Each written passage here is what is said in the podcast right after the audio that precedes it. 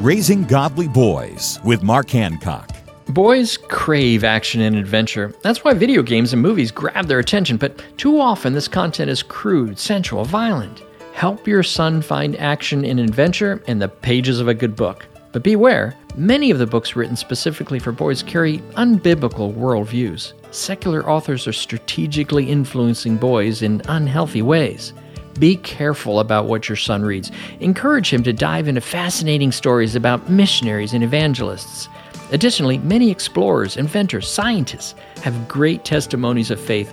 Their stories of reliance on God are just as exciting as fiction. By inspiring your son through godly role models, you show him that the greatest adventure in life is found in following God.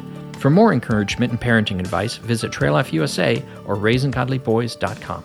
Learn more at RaisingGodlyBoys.com.